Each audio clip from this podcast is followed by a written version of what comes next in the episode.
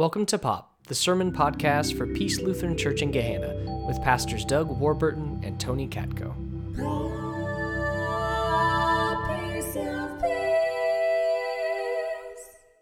They went on from there and passed through Galilee. He did not want anyone to know it, for he was teaching his disciples, saying to them, The Son of Man is to be betrayed into human hands, and they will kill him. And three days after being killed, he will rise again. But they did not understand what he was saying and were afraid to ask him. Then they came to Capernaum, and when he was in the house, he asked them, What, are you arg- what were you arguing about on the way? But they were silent, for on the way they had argued with one another who was the greatest. He sat down, called the twelve, and said to them, Whoever wants to be first must be last of all and servant of all. Then he took a little child and put it among them, and taking it in his arms, he said to them, Whoever welcomes one such child in my name welcomes me, and whoever welcomes me welcomes not me, but the one who sent me. So, Ash Wednesday reminds me of this TED talk I heard a while ago, this moment of it from Oliver Burkeman, where he spoke with this woman with a very advanced stage cancer that was terminal. And she told him, You know, one of the strangest things that I've heard is that several people have asked me earnestly, What does it feel like to know that you are going to die? And she said, I just wanted to laugh because I wanted to tell them, Don't you know that you are going to die too? We are all going to die.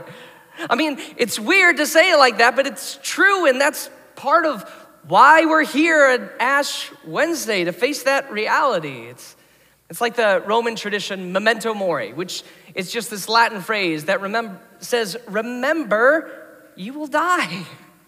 Now, the meaning of the ashes with Ash Wednesday, it comes from Genesis, right? And in Genesis, it says that our bodies, they were formed, God formed it from the earth, from the dust. And, and as Jen talked about in the breath prayer, God breathes the spirit and brings life into the dust. And eventually, that spirit leaves our bodies and they return to the dust like everything else. You know, it's one of the interesting things being a pastor that we deal a lot with death, and it is a privilege and it is a burden.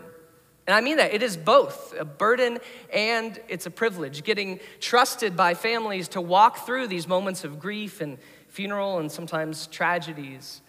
Sometime last year, I got a package from my uncle.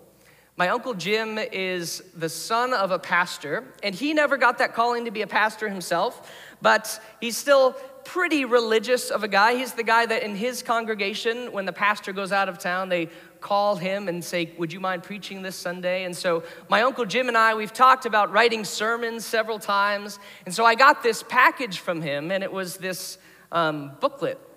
And this booklet belonged to his dad, who was a pastor, but his dad got it from his mentor, who was a pastor. And this booklet is a collection of sermons from funerals that this mentor preached back in the 30s. And it's interesting because it has that, you know, old book smell to it, and all the pages you can see there, they're written by typewriter, and then he's got all these handwritten scrawls in the margins of it. And so it's kind of neat to have just as this piece of history. But then as I was reading through these old funeral sermons, I had this feeling going on and I couldn't quite name what it was, but I had this feeling that something special was happening as I was reading it.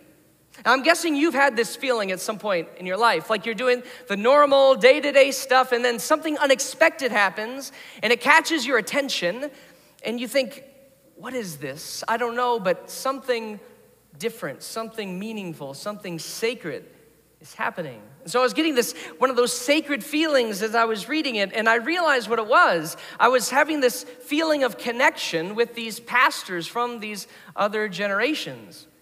And it's a morbid connection, but it's a beautiful one too.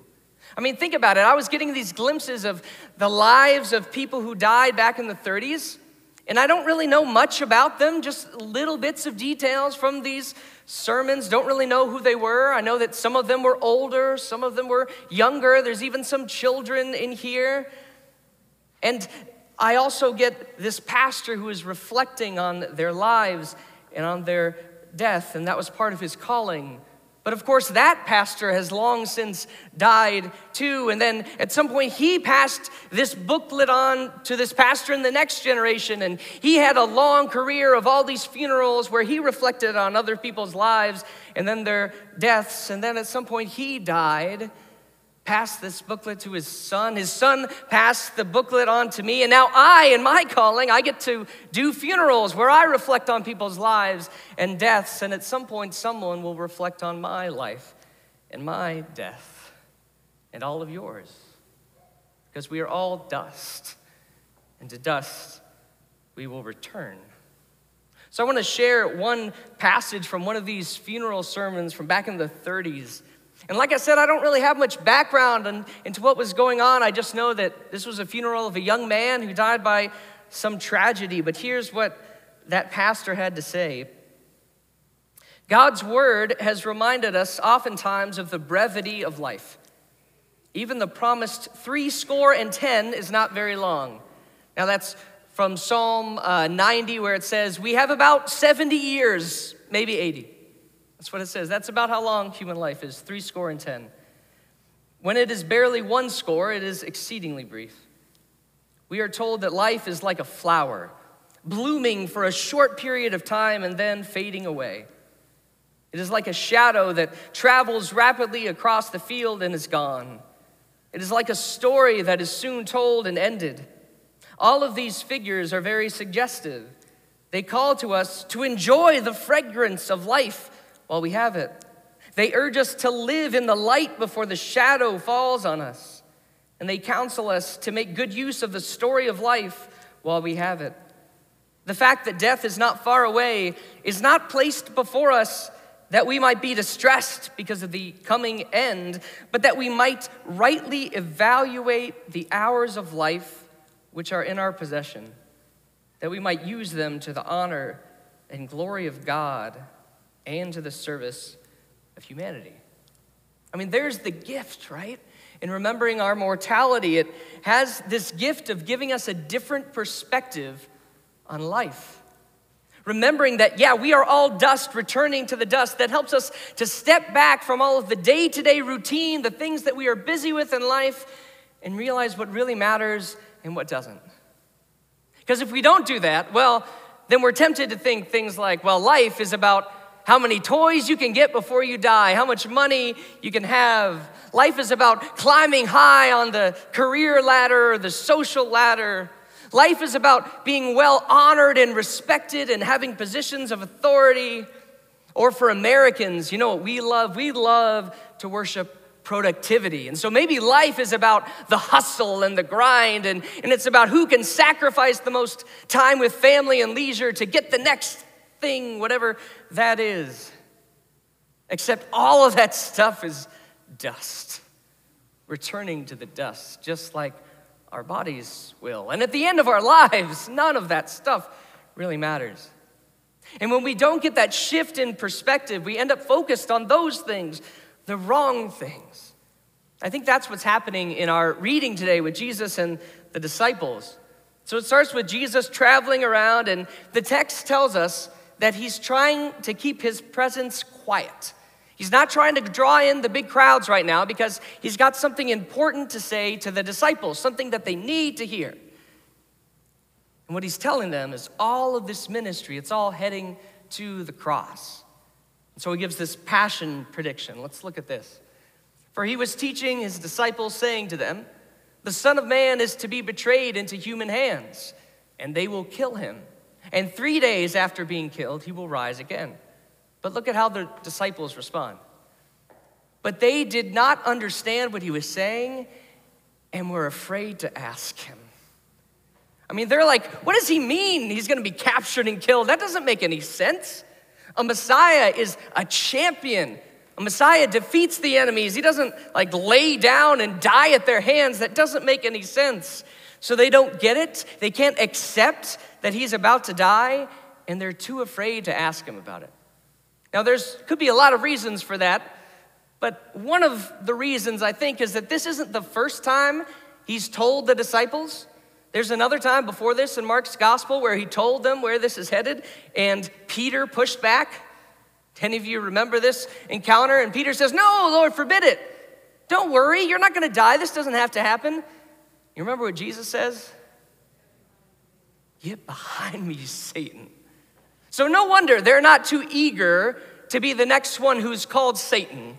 It makes sense. They're a little bit afraid to ask questions here. And so instead, they just pretend that nothing significant has happened. They just go on. But I love what happens next. I think this next part is just hilarious. So then they came to Capernaum. When he was in the house, he asked them, and can't you picture that? This is like a, a kid scolding their, like a parent scolding their children. They have this guilty look on their face. What were you arguing about on the way? And they were silent, for they, on the way, they had argued with one another about who was the greatest. like you, come on, guys. And they, they're silent because they know this is the wrong thing. They're embarrassed about it. They know that that's not what they should be focused on. It shouldn't be about who's the greatest. And no, they know that already, but they just can't help themselves. But let's be honest. Doesn't that happen with us too? I mean, in our head, we may know that, yeah, we're not supposed to pursue wealth and we're not supposed to pursue power, and yeah, yeah, yeah, yeah, yeah, but that's the world we live in. I mean, that is the current around us that we're swimming in. It is really hard to swim against that, even if we know better. And so Jesus tells them this Whoever wants to be first must be last of all and servant of all. It's like God's kingdom isn't just about helping you climb the ladder. No, God's kingdom is about knocking down the ladder and building something else. Like this whole world gets flipped upside down. The first will be last. The hungry, they will be fed. The humble will be exalted. Everything changes.